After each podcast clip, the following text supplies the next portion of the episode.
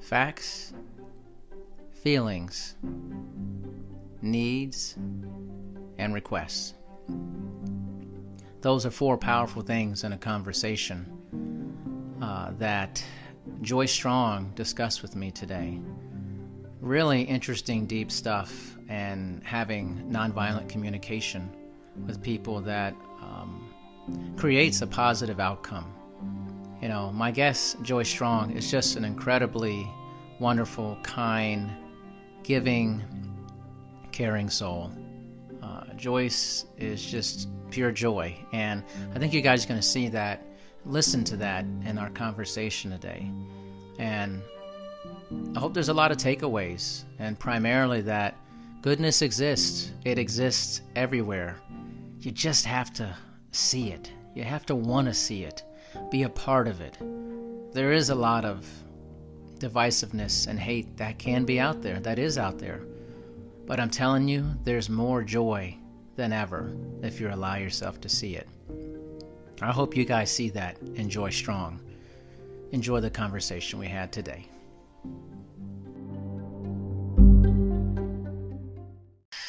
Nice to Oh, see you. Nice to see you too. You know what? You always have this very positive vibe that I just love. It's amazing.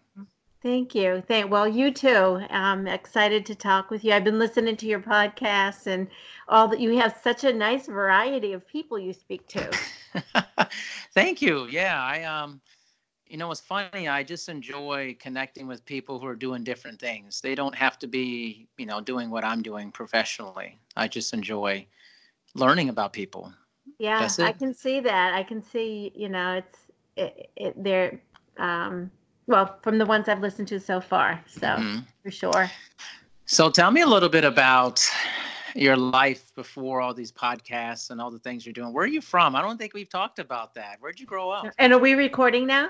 We are recording. Okay, Yes. awesome. So, um, well, I grew up in Massachusetts near Boston. Um, let's see, I don't know how far back you want me to go. Um, Let's go uh, back. so yeah, I grew up. I grew up in the city in uh, Somerville, and so right Mhm. outside of Boston, and I'm uh, one of four kids. And uh, I think uh, something that impacted me a lot was the fact that my father quit his. He was a machinist, and he quit his job and put a machine shop in our basement. Um, so this is a three. What we call a. It was a three family in Somerville. It was one, at one time the um, densest city in the country. Hmm. Um, so it's a lot of a lot of three deckers we call them. yeah. Yeah. And our house was three families, but it was not a flat three decker. Anyway, he put the machine shop in the basement. So from a very young age, I saw my parents working as a team at their own business. And even as a kid, I was either involved in the bookkeeping or running a drill press or a lathe or some kind of a machine. So I I always had I, I, think from then it made it really hard for me to be employable because I always had that model of do do your own thing. Right. Um, they were very successful with their business, a lot more successful than than I have been overall. but um, so from from there, and my father always taught me. Um, he taught me he taught me a few really good lessons, and one is you know he was you know find out what you're good at and do that. You know, really, it, it's what you love, but what you're good at. What are your Mhm. skills? And um, go in that direction.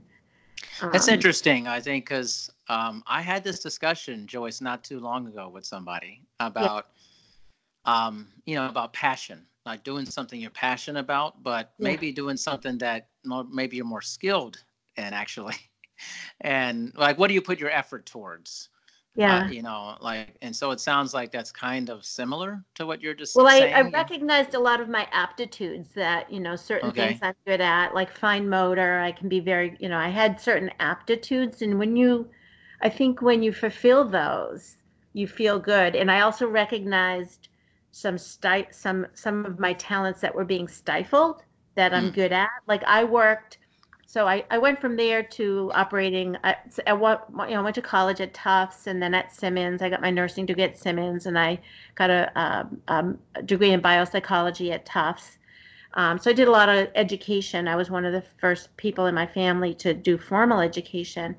But um, I, re- I started running a medical transcription company kind of by default mm-hmm. because it was a way to work from home and make money better than nursing. Yeah. And, um, but I was in front of a computer just pounding out production work and not interacting with people that much. Um, and so at one point, I felt like a pressure cooker because I, I, I, I'm, I like to be like you to get to know people. I just like mm-hmm. people. I'm just fascinated with how did you get to where you're at? Like just wanting to find out about human behavior. So, at, at, and that's when I finally broke free from that business and went into um, getting back to nursing and then eventually to coaching. What do you think you've learned most about human behavior in your time on the planet? Like, what if, what what are some things you've learned? Um, a, a lot of surprises. A lot mm. of yeah, I'm often surprised that how a person gets to where they get. Um, in what way? What do you mean? Um, just things I wouldn't have predicted by my own limited experience, like my idea of the story I'm telling myself based on these facts, the shoulds, you know, like women should do this, men should do that, fathers should do, you know, like people should mm. do what I think because it's my box. Right. And um, and I've learned that people think very differently than me, and so I'm trying to figure that out. Uh, I'm trying to think of a, a, a, tool in particular. I guess Brene Brown talks about it a lot. The story mm-hmm. I myself. We we or there's a book called The Art of Possibility by the Zanders, and they talk about um, how to how we create a, our reality based on some you know little pixels, some little points, and we put the story together ourselves. So um, I think that's what I I'm surprised because I don't know I don't know your history. So I, how you came up with the story with your story based on the same set of facts is fascinating. Hmm. Interesting. And you were going to sort of expand upon that other things you've learned about people. Um, yeah, a little bit disappointed sometimes. I feel, oh. um, yeah, disappointed or frustrated when I see, um, I, you know, things like when people lie, the first time something happens, when somebody's lied to you or somebody has done something to hurt you, I'm, I'm always very sad by that and confused. Um, one of the things that has helped me with that is um, is the uh, tool of nonviolent communication, mm-hmm. so that I can rather than immediately jump to judgment, I can try to connect with what's alive in that person and understand from their perspective. Um, but I have to say, it, my initial feeling is one of, of you know deep hurt, like confusion yeah. and hurt. Yeah. So how do you jump into the nonviolent communication? I, th- I think it's a good thing to expand upon because I think all of us have kind of that feeling. You know, we get disappointed by people when they lie or maybe have behaviors that we expect them to behave differently. So, how do you move forward in that non-violent communication? How do you proceed in that after having that feeling? Well, I think of it as for like the training wheels, I call it, of, of nonviolent communication is first of all, make an observation without a judgment. So mm-hmm. you just look at the facts. So, for example, it could be um, it could be something like you um, told me you were going to be here at a certain time and you didn't come. You you know didn't show up. So right. I could I, I, that's just facts. You said you'd be here at two, and it's right. two thirty, and you're not here. So I'm not saying you're always late, or you know you stood me up, or I'm just saying it's you came half an hour late. That's a fact. Then the right. second, so that from the first state the facts, the second is recognize how I feel. Mm-hmm. Now, if I say I'm disappointed, that's just another way for me to say you disappointed me. Yeah. And that's a judgment. So I don't want to go in that direction. I want to say maybe I was scared. I thought maybe you got an accident or I was confused. Like why, you know, maybe I got the the time wrong, or maybe you got the time wrong. Mm-hmm. Um, but basically, it's just my feeling, not any backhanded judgment on you. So I go from the facts to my feeling, and then I have to identify what what I need to to deal with that feeling. So I need to know if you're going to be late that that you call me and let me know because I don't want to be worried about you. That's my initial feeling is I'd be worried something happened because you're dependable. You would never be late. Right. So you know something like that. So I make a re, I, I make a um, I identify what my need is, and then it extends to the fourth step, which is to make the request. So I don't demand you need to come on time. I right, say, right. I say, would you be willing? Would you know? Would will you help me out with this? And I make a request because I can't tell anybody what to do. So life changing uh, for me to de- be able to to deal with um, um, really challenging situations. So I'm going to summarize. So fact, feeling, need, request. Yeah. Sounds like that. That's really yeah. good. That's something like yeah. you should like to write down, you know, uh, yeah. get the facts, explain your feelings, you know, need, and then make a request. Yeah. I mean, and, that's really advanced, I would say, though, for a lot of people, it's very difficult to have that mindset going into it. It is because we're not really raised with that, and you know, we're yes. such a judgy. You know, we're so good at getting on Facebook or on social media and tweeting some judgment or name calling that kind of stuff, and it just has no place for connecting at the heart. You know, with what's alive in the other person. So it's it's it's interesting because I um, you know, I was reading this one book. It was called The uh, Opposite of Hate I'm not sure if you heard of it, but I my wife, it's interesting book, Joyce. Um, my wife gave it to me because she said, I think, you know, you're so interested in people yeah. and how they think. And it's really, it's fascinating. I can't remember the, remember the name of the author, but she is uh, basically a Democratic leaning analyst on Fox News. Okay. Which is very fascinating. Yeah. And and how she right, of course, right? Yeah yeah. and how she basically gets along with her very conservative um, co-hosts and things of like that. But she wanted to explore kind of the why people hate each other on social media. Yeah. And they're definitely her thing was essentially they're not doing fact, feelings, need, request. It yeah. is the spewing of hatred because of somebody's maybe how they lean politically, things of that nature. Yeah. So she actually, what I thought was fascinating, she actually ended up getting the phone numbers, information of the people who were trolling her the most on Twitter, things of that hmm. nature. Mm-hmm. And she called the people and she talked to them and she found out some very strange information, which was when she asked them why they were being so hateful, they said they were bored um, I know, right? Yeah. And they also thought that she really wouldn't read any of the stuff. So it just was out there, and they didn't think it would matter to her if they were being mean to her on yeah. social media. So, and as she started talking to these folks, she realized that they were really nice people, but they just didn't have a lot of purpose in their life. So, mm-hmm. being on social media and creating this violent, verbally violent behavior was their way of like, I need attention. I don't have anything going on. I'm just going to be mean because I don't know what else to do. Yeah. And maybe they haven't, they weren't, like you said, probably weren't taught those behaviors like many of us growing up, you know?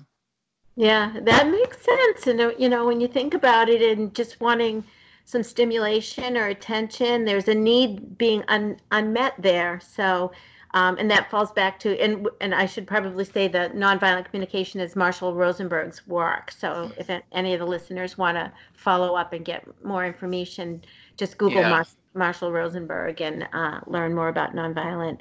And that was that technique of communicating was um, based on warring nations. So I think oh. news person was. Um, was using nonviolent communication by just saying, huh, I'm confused. You know, you did this and I feel confused. Would you be mm-hmm. well, you know, in the, in the, request, tell me why. So she didn't make wow. any demand. She didn't judge. She just asked. So that's nonviolent communication. So do you find yourself using that pretty regularly in your life or is it something that's not common for you to use? Oh, all the time. I use it all the time. Um, I not always successfully. Sometimes I, you know, I falter. You know, I'm I'm human, but I really, I really try. Or if I notice that I got judgy, I try to back it, you know, back it off, apologize, and say this is really, you know, not what I meant. And I use it a lot in my practice as well because often people come to me for health, nutrition, weight loss, mm-hmm. things like that. But it isn't about the food. It's often about their lifestyle and their method of coping or not coping or getting their needs met.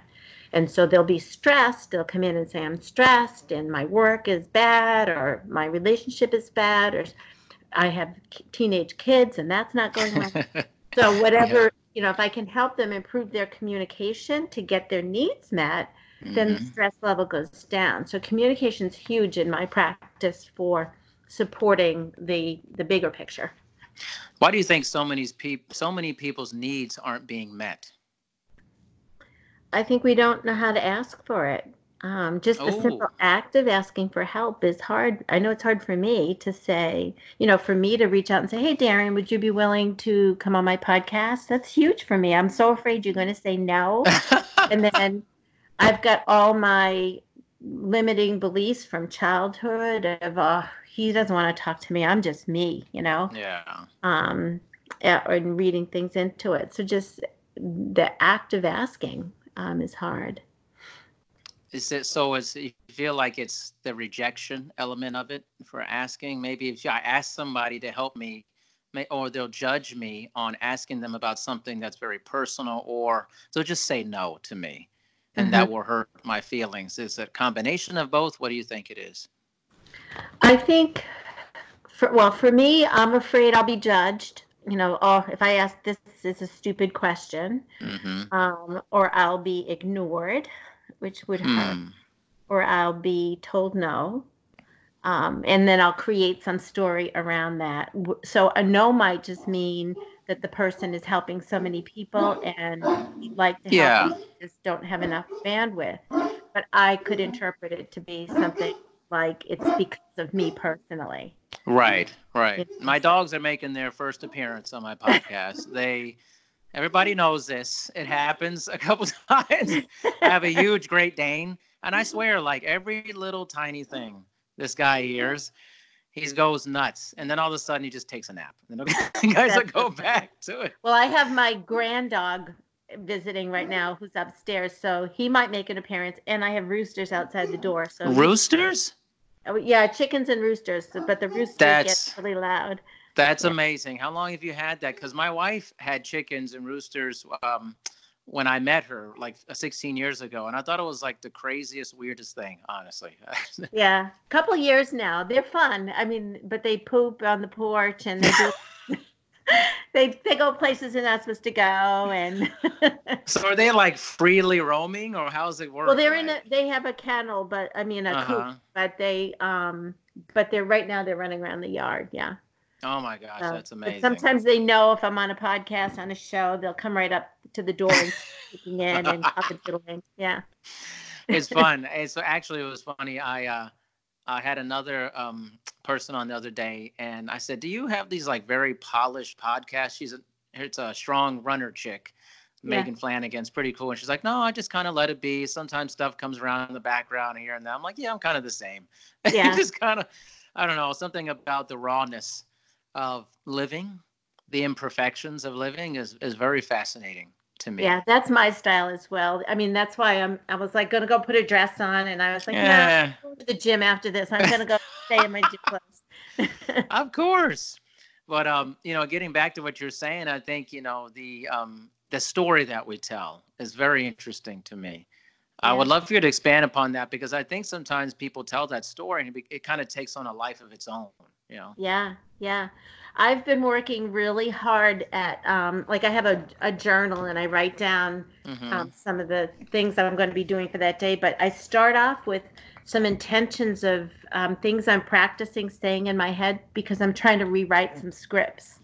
So as a person who does coaching and nutrition coaching. I'm a, an RN, but I, I'm fee for service, so I don't take insurances. Mm-hmm. And I've changed my business up a lot recently to be, you know, more online and also um, not selling as much product as I used to sell. I used to make money on selling product, and I wanted mm-hmm. to move away from that and be just more coaching. So it's really changed things a lot, and it's put us into a just a little bit of a financial pinch.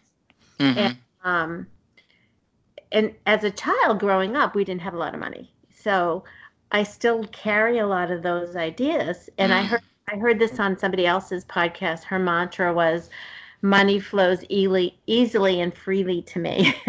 so, so I've been practicing saying that, writing it down, but saying it through the day, things I want to become true, because that will lift my energy and and bring those things to me and change my belief system. I'm certainly if I believe that I'm not good at generating income, I won't mm-hmm. be. I'm telling I'm I'm basically writing my story by my thoughts. Um, same thing when I learned to play hockey. I, you know, I, bra- I raised my kids and they all could skate and I still, I could stand up, but that was it. Mm-hmm. And I had to say, I'm a hockey player. I'm an athlete. Mm-hmm. And then I became one. So I had to really believe it, even though the, and if you saw me then and see me now, it's a big difference. There were many, many, many, many hours on the ice going around in circles, but um, so I had to say it interesting. So, um, I would love to see video of you playing hockey. Honestly, yeah, that would be that would be amazing. Video of me playing. I have some video of me skating. I'll I'll show. I'll send it to you. There's a little bit on YouTube. I have a channel called Strong Dynamics, so there are some um, episodes in there of me of me coaching. Um, wow, that's pretty cool. I yeah. love that. Tell yeah. me a little bit about your podcast. Um, I really love the idea, and uh, I had fun being on it. By the way, it was really cool. I think podcasters are a great group of people, help each other out, and uh, very. It seems like a very positive um, community. But tell me a little bit about yours. So I actually have more than one. I'm I, um, and they're all fairly new. So um, Totally Well is the show that you came on, mm-hmm. and that got born from local access TV. Um, in fact, I just posted your video uh, version yesterday. Right. Um, so that will ultimately air in the local TV uh, for us and Groton Channel. Um, but I went there and asked to record an episode of Confident Women Consortium, which was a live event I was doing mm-hmm. to bring community together to help people boost confidence.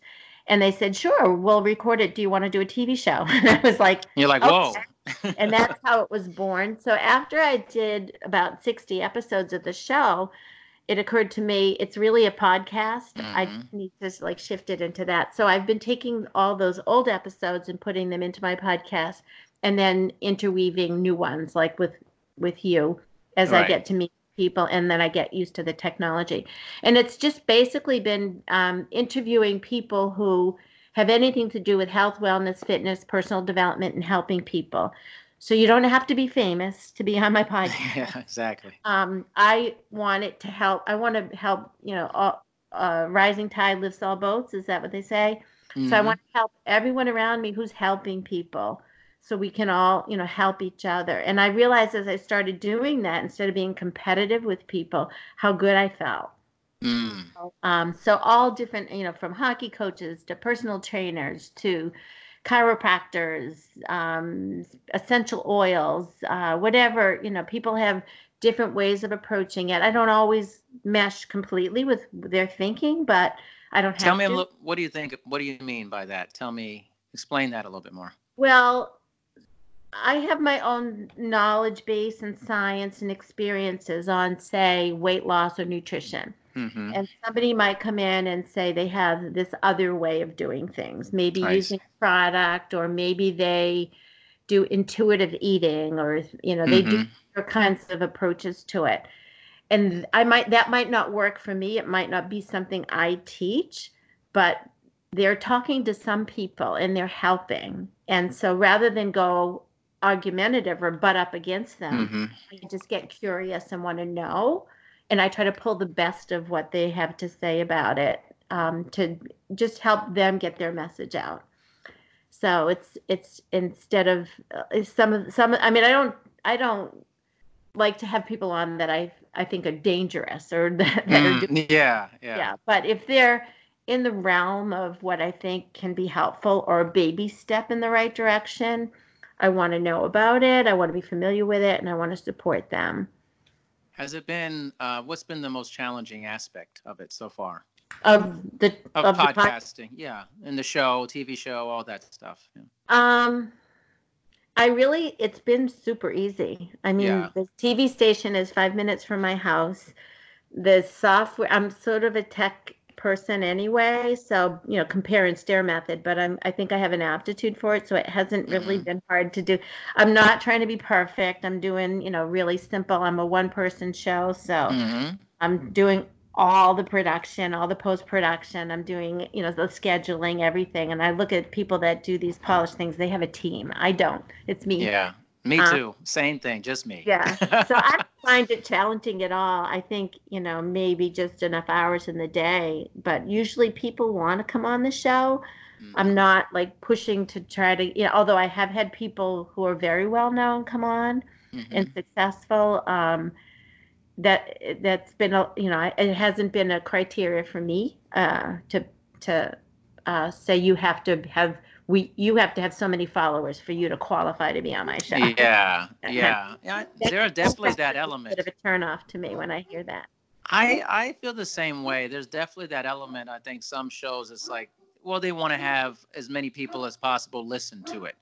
yeah You know, they want to have as much engagement as possible. I think always my approach is, you know, let's grow slowly. Let's let's uh, get the right people, the quality people involved. And I think we're kind of a shifting and somewhat of a deal where now people are saying like, well, who is my audience? And even if it's not a lot of people, is it the right people who are really loyal, um, who really love the content, and are they're not purposely trying to become viral per Yeah. se? yeah you know those things just kind of happen when they happen if it if it's a thing you know but uh, but to purposely push it for that i think is an interesting kind of weird way of looking. Yeah there i spent so much of my life hide, hiding behind something else to promote me. Like when people have a product like an essential oil or a protein Uh-huh. product and they sell that or a program they sell but they're like an mlm yeah. multi-level marketing and i want to just like move that product away and say i want i don't want to know the product i want to know you you know? And that's what i, I i'm finally take me as i am. It's me. You know? i'm 66 years old. I've been around the sun a few times and um, take me as i am. I have some wisdom you know and i'm not i don't want you to love me because i'm selling x y or z. I want you to love me for me. We are literally similar souls joyce. Yeah. I, I knew that very early knowing you. I love to maybe excuse the harsh word divorce the product from the person all the time yeah. And people will approach me with that and things. I'm like listen i i really don't want to know about that honestly. I'm like yeah. I really i don't know. I could look it up. I could check it out. I said but i don't know Exactly. you so right. Yeah i'm kind of thinking like what makes you tick? What is your compass? And i think it kind of goes back to that story like we're talking about and you're saying the, the story people tell themselves. Sometimes they tell themselves this story that i am this product Yeah. And I they am this those thing. terms, yeah. I just interviewed a woman who was doing that. She represented a product, but she never said the product name. But all the way through, whenever I asked her a question, she said, "Well, we have that." She was eh, she always spoke with that word "we." we, And at the end, she she honestly asked me for feedback, and I said I wanted to hear more about I, you know, what you had. What's funny is that well what's interesting is that she wanted your feedback actually about it i thought that was if i don't know I, that surprises me that she, she was that. not super young she's not as old as i am but she Mhm. she had some maturity to her that um, i think she's right on the edge of realizing it and Mhm. i said if you're asking me i'm going to tell you the truth and she asked for the truth and i and, and so i told her i said i don't think you need this i don't think you need this product yeah, she's all she's bought into this to the No. product to the whole the thing product. Yeah, she's bought into the community, the product. And from my experience, it's one of those products that's going to come and go pretty quickly. Yeah. Um, and so, and it isn't the best, to my opinion. It's not a better thing to do than whole food and using, you know, you know, it's it's it approaches that, but it still is dependent on the product and her selling that brand rather than her own brand. Do you? I mean, uh, I'm dying to ask you this. Actually, you, you. This is why I like doing these things because it it creates a thought, an idea that grows. And yeah. you're talking about this. I'm listening to you, and then I start thinking about these products. You know, and do you think that most of those type of products are flash in the pans, or that there's some legitimacy to a lot of those things? What's your take on it? I think a lot of them are are well, it, it really depends because there are some products that are made of ingredients that can be helpful, mm-hmm. um, but they don't they don't solve the bigger problem.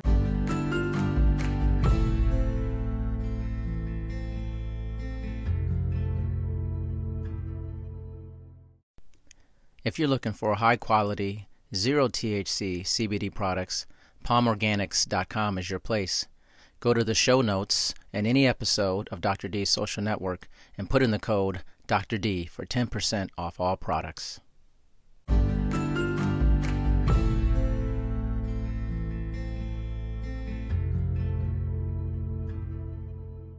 Change, it doesn't fix the problem, which is you don't know how to cook, you don't manage your schedule, you don't sleep well. It doesn't give people ways to fix that um, they're more focused on the food, the the proximal cause, rather than the um, the the bigger picture of it's complicated and many. That's why it's hard. So we want a quick solution, and it's not a quick solution.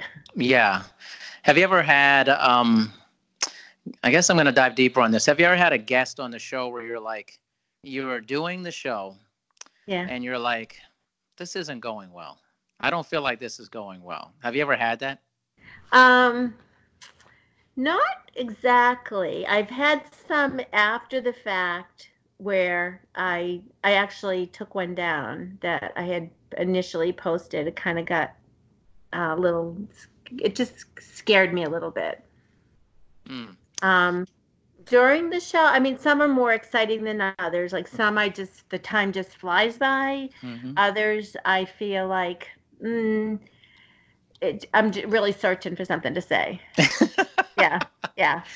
I, you know, it's funny you mentioned that. I think I have prided myself on being very transparent on my podcast podcast and I, I could be totally honest like there's there's times i feel like that yeah. on like uh it's good it's still good it's just that um it's just like you got to have some you got to have somebody to play with right somebody yeah. wants has to want to play with you on your podcast, yeah. and I make it very childlike. I mean, maybe I'm like a kid. Maybe I've matured too much, but there's got to be some level of playing. Like, hey, I asked you something. We kind of we're because it really it's just a conversation. At least for yeah. my element, I just like having a conversation. I ask questions, but I I like I don't care if people ask me questions. Like that's fine. You know, like it's just a conversation, a back and forth. But sometimes I think it's hard if people don't give you a lot yeah. Like you're a lot of times people are nervous. Like, but I, and I've heard this a lot. Pe- people say this often to me that I do a good job at putting people at ease.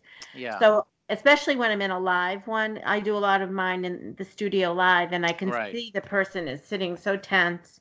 And I'll try to pull their chair closer to mine. I'll put my hand on their hand. or their, I really try to calm them yeah. down. I'll ask. I'll say, "Are you nervous?" And then I'll give them a little coy, you know, like, mm-hmm. Like it's cool, you know. Then we yeah. just have coffee, you know. we're just hanging out. It's just fun. Yeah, just forget that it's kind of a whole production and thing going yeah. on. You know? In the studio too, it's like the big cameras and the lights. Yeah, yeah. It feels a little bit more intimidating in there, but usually people will say, "Thank you, you really calm me down," and they'll realize I'm not there to grill them or challenge them. I'm just trying to like, hey, let's like you said. I love what you said. Let's play. Let's have fun we're just playing. We're having a conversation uh, yeah. with it. So, what do you think?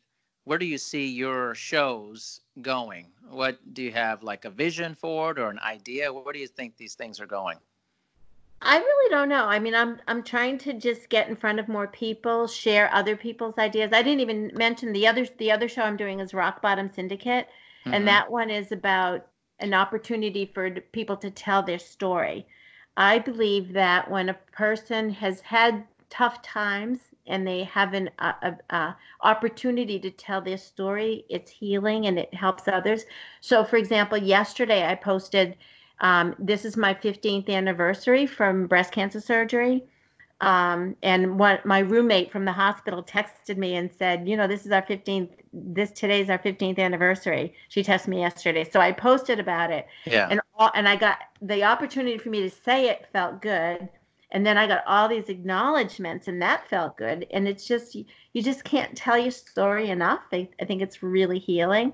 So that's what that one is about. And i think it can help with suicide pre- prevention and depression and just saying hey i can't fix your problem but i can sit here in the dark night of your soul and we can just sit together and you can tell me about it. And maybe you've recovered from it and you can also de- like with me I ended up with a long conversation on a person who was going through breast cancer surgery and chemo right now who um, needed somebody to talk to. So from my posting that, I was able to provide that ear, listening ear for somebody. So I hope it's make helping me make friends, get you know, get get just show people, you know, just getting giving an opportunity for people to get to know me and my personality and then all the people I talk with like you, having people say, here's who Darian Parker is, and this is his podcast, and this is what he does. And they see you in action. And I think, you know, the, the universe takes over from there. Yeah, I think you're right about that. Definitely. That's true. It just kind of, it's weird. It's kind of you put something out and you just kind of don't know where it goes. Yeah. You know, it kind of just, it's floating out there and some, some, it's doing something for somebody and but you're kind of like not aware of like the tethers the tentacles you're not no no. Uh, people who messaged me yesterday after that post i was like i had no idea that you know that i touched them and the way like some of the comments that they made. And i you know it's the same thing raising kids right? I have five kids and uh, I'll be dead long before you know uh, any of the the accolades come. so you know it's like or some famous painter that never you know they're famous now. Yeah. They never sold anything while they were alive. Right right. faith that what you did you did your best and you, you put it out there. That's also one of the things i thought how sad it would be if there was no i don't like to get my picture taken because i don't mm. look I, I feel like i'm an eight year old kid inside. And so when i look at myself i'm shocked. I'm like where did my grandmother come from um, but I wanted that for my kids and grandkids to have some recordings of me. I mean, why not? And pictures of me and hear my voice when I'm gone. So Wow, you know what? I never thought about it that way. That is that's amazing. I mean, I'm thinking about that for myself. Like my daughter, who's eight, like she's gonna have all these podcasts of me talking with people. She'll always have me, you know, when I'm gone, you know. And yeah, I've got a picture up behind up behind the camera of my grandmother, who I was very close to. She was meme, so I'm meme to my grandkids. Right. And I so much wish I had pictures of her talking and saying things that I could, because I remember a lot, you know, a lot yeah. of of what was in her is me. But um, yeah, it'll be great for your daughter. I think those things are amazing. I uh, I didn't think about that, but I did think I um a lot of people take pictures of their kids, you know, a lot of you know, and uh, uh, I definitely have done that. But I've created like this big Dropbox full of all of my daughter's pictures from birth all the way. You know, I wanted to all the way through 18. I'm creating this kind of portfolio, and um, I'm going to give it to her when she's 18 Oh, and, and just her entire life. And then every year we do an annual video where she stands in front of kind of the same door and she says, I'm Anna Rose Parker. And then I said, Tell me what you're into right now, you know? Yeah. And oh, so I want to, right? I want to put those videos all together, like in a row, and and she could see how different she looks every single video as she gets older, yeah. all through it. And I think that's that's kind of like my contribution on that level was like I because I you know I don't remember I remember pictures myself seeing myself from my family photos and stuff but like yeah. how cool would it be to like actually watch yourself aging as from yeah. a child up to an adult on a video that's the gift of the technology we have in, in many ways to be able to do things like that Yeah, that's spectacular. I have so few pictures of myself as a child, so Yeah. it's, you know, it's I guess it's in some ways it's good. I can I can invent whatever I want. Yeah, you can say, well, this is what it would was like, I guess, you know, type of thing. You know, but I never thought about the angle of like the voice, you know, from the podcasting. Like your kids are gonna have that. you Yeah. know, their kids are gonna have that, you know, and you to hear Joy Strong the Yeah. time, And know? the stuff we say here, I'm sure we say, you know, just in general, it's our beliefs and our, you know, the um so yeah, they'll have that to look back on and remember me and I know I I know how much how important my grandmother was to me. So um that feeling of love that, you know, would come through. And I can imagine it now looking at a still picture, but uh, she was a pretty funny lady. She uh she you think she influenced you quite a bit in your she life? did. Yeah, she did. She used to spend time on the old sewing machine with the foot pedals that you'd pump with the Yeah, foot yeah. Make little doll clothes and she just spent time with me and it was simple simple stuff um but little things like buttering my toast and she'd cut up the toast into sections and call them of course she's from she was born in 1899 so she'd Wow. cut them up into little soldiers and i would eat my toast my little soldiers and this, Yeah. terminology that i still remember um yeah 1899. yeah I mean, lived to 100 she lived to 100 what do you now? What do you uh, do you attribute that to? Like genetics and lifestyle? What do you think that was? hundred years old. I That's think amazing. good genetics her lifestyle wasn't great she ate a lot of junky stuff um, but back then they didn't have processed food you know so Mhm. that came later um, i think she also uh, I, I don't i'm single. I was divorced a long time ago and i went through phases of oh, i gotta you know get a boyfriend and and Mhm. I, I i started thinking my grandmother and she had a boyfriend and i was like mammy why don't you get married to this guy? And and uh, she's like so i can do his laundry and i can cook for him and clean for him. She's like no way. And she was just really happy with herself and so i had that you know i think really and she also said um, be flexible and and you know be happy she really worked at being happy and just kind of going with the flow being flexible so i think that was low stress and low expectations just kind of accepting life as it was and so Wow, yeah. that's amazing. I think people, at least at least myself, like when somebody lives that long, you know, people want to know how did they do it? What Yeah. was what was their whole lifestyle like? You said you're like, well, you know, genetics plus, you know, she didn't eat the best and all stuff, whatever. yeah but- she wasn't a, she wasn't a drinker she wasn't a smoker yeah. um, you know, she probably had a good foundation because they didn't have all the processed food, but Right. um, but you know, more natural foods. And I, I think a lot had to do though with her, you know, her connection with her family. She had 17 grandkids, you know, Wow. maybe one, and um, Yeah. Five of her own kids. And so I think just close family, a sense of purpose. She was always at somebody's house, babysit, babysitting somebody's kids, or cleaning somebody's house. She always had Yeah. some. She was needed. Um, I don't Yeah. think we talk enough about. I think in in our field, kind of this wide ranging field of health and wellness, we talk a lot about eating. We talk a lot about exercise. We're talking more about sleep these days, different things. The conversation to me needs to turn to purpose, needs to turn to a sense of community, and Yeah. that we're looking for this this bullet that's in exercise, nutrition, all. And those things are very important. But it's it's like we're it's like we're purposely pushing aside. Well, we don't we really don't really need to talk about like having low stress by where you live and how you feel about your community and and the the, the love you have in your life and the purpose. But I, I've always been a huge proponent that those are gigantic elements to your longevity and your health. Yes. Yeah. I had a woman come today. I have the uh, InBody body comp machine. Yeah. hmm And uh, so she came by, and I have one here at the house, and it was convenient for her to come here. So she came to my house, complete stranger, and she was like, "Well, my insulin resistance and my leptin level is blah blah blah." And she's going, and she's a physician assistant, so she's going into all the details of all this data.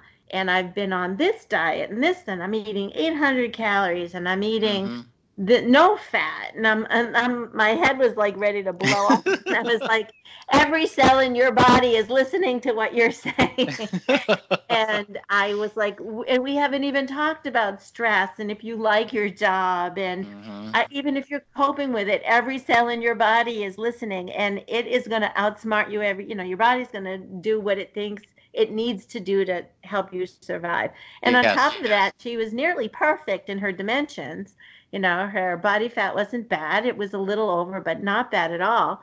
But she had this perception of losing muscle and losing bone. And I'm like, I don't know who's selling you this stuff, woman, but yeah. Um, yeah. So I, I think she really needs to go out and eat how many calories she needs to not lose weight or gain weight. And she needs to start getting her body to trust her in all those different yeah. ways maybe she's not happy in a relationship. We didn't right. even go there, right? There's something missing, and your body knows.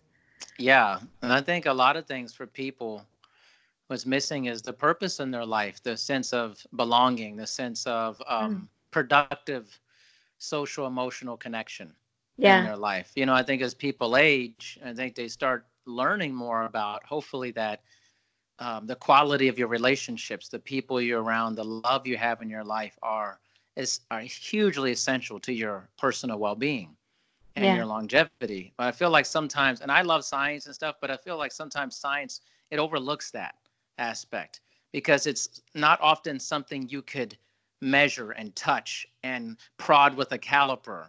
You know, yeah. like we did this study on, you know, how much people love each other and stuff, and it's like they want something that's so tangible that you could pick up off of a desk. And I'm always a big proponent of like, just believe it, just love it. If you have love, like like if you have a lot of people loving you in your life that just really love you, care about you, I mean, you, you're you're living a pretty good life. I mean, that's a pretty good life. Yeah, you know? I agree. It's so important, and that's what I was. This poor woman, I was trying to say is, I don't really care what you left. Of course, these numbers are yeah. Gonna, but there, there's no quick, easy answer to this, and you need to listen to stop listening to everybody else and listen to your body. yeah, what it needs. Give what it needs. You know, feed yourself, love yourself. You know, have be around other people who love you, who care about you, that have your well-being, that really care about that. I just I just think that is just a huge thing and that's what I try to do with my podcast and through my networking is like I love being somebody that mm-hmm. other people know that I'm really into them. Like I really care about them. Yeah. I want to be a supportive force for them, somebody who will be I like being an encourager. Um, yeah. and somebody who's just like I'll be there for you it may just be, you know, a small phone call or nice message, but I will remember you. I will yeah. be around for you. And that like that is that's health to me. That's like the crux of health is is that. And obviously there's all these other components, but that is the thing I think we just overlook. Like I don't know, it's like deeply ingrained into us as human beings, but we deny it a lot of times. Yeah, I really work hard at, at keeping connections. Like t- the, today on Facebook, I got a message. So every I try to like wish people happy birthday, mm-hmm. and I I wrote about this. My I was born on my brother's birthday, and I always felt like I didn't have my own birthday. So I yeah. like acknowledge people's birthdays. And I got a message from uh, he's a grown man. He's married, got a kid now, and he wrote to me and said, "Coach Joyce," and this is somebody I coached in hockey as a kid, right? And he's a grown yeah. now and it's so funny to hear him calling me Coach Joyce. And then um, he wants to get into. I'm not exactly sure. I wrote back and I said we we got to get on a call because I'm I'm not sure what kind of coaching he means if he wants to coach hockey because I do that, but I also coach people with health. So um, I I probably all these years wish him a happy birthday every year. Maybe that's the only communication I've had, but he knew I didn't forget him.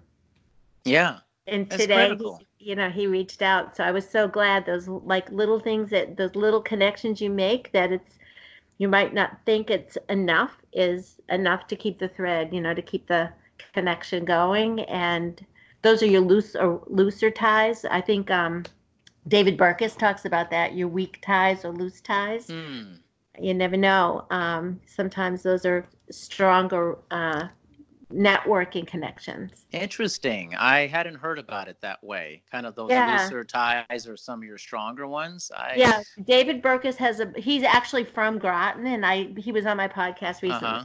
He's he went to high school with my daughter, but he t- he has a book called Friend of a Friend, and so I always whenever he posts things, and I always say you're a friend of a friend. He's you know because I know I, even though I was at his high school graduation, I never met him. Um, yeah I know him through my daughter. So, yeah, he talks about reaching back to your high school acquaintances or people just a little bit more removed from you to um, to ask a favor of, or who do you know who could help me, or they might be a better connection for you for you than the ones right in front of you. You know, that's really interesting and made me think. I recently was on a phone call with a buddy of mine from high school. I I don't know anybody from high school anymore. Rarely. I mean, I I don't know. It just uh, you know, like a lot of things in life, it kind of fades. You move on. You do different things in life. And he contacted me on LinkedIn, and we ran track together in high school. And we had this wonderful conversation like two weeks ago. We yeah. hadn't talked in like 20 years. Seriously. Yeah. Yeah. And it was like we just picked back up. Like yeah. nothing had changed. It was just so wonderful one. He was in Geneva, Switzerland, and he's talking to me. I'm here in Blaine, Washington. It was just strange, but it was beautifully strange, you know. Yeah. And it makes me think like a lot of time, like probably every, once every couple months, I keep this big list of people. As I meet them, I create this. I'm giving my secret away here. This big list of people on my phone on the notes thing and I just go down that list as I as I meet people, and I put a note to like contact them like at least once a month or once every other month just to say, I was thinking about you. I hope you're doing well today. And then it's funny when you send that out and when they get back to you, they go, wow, that was really nice that you yeah. just just said something. You know, I, it makes me think of that removed connections. Like we're not talking all the time, yeah. but when you kind of reach out unexpectedly, there's magic in that. Yeah. You know? Yeah. Yeah.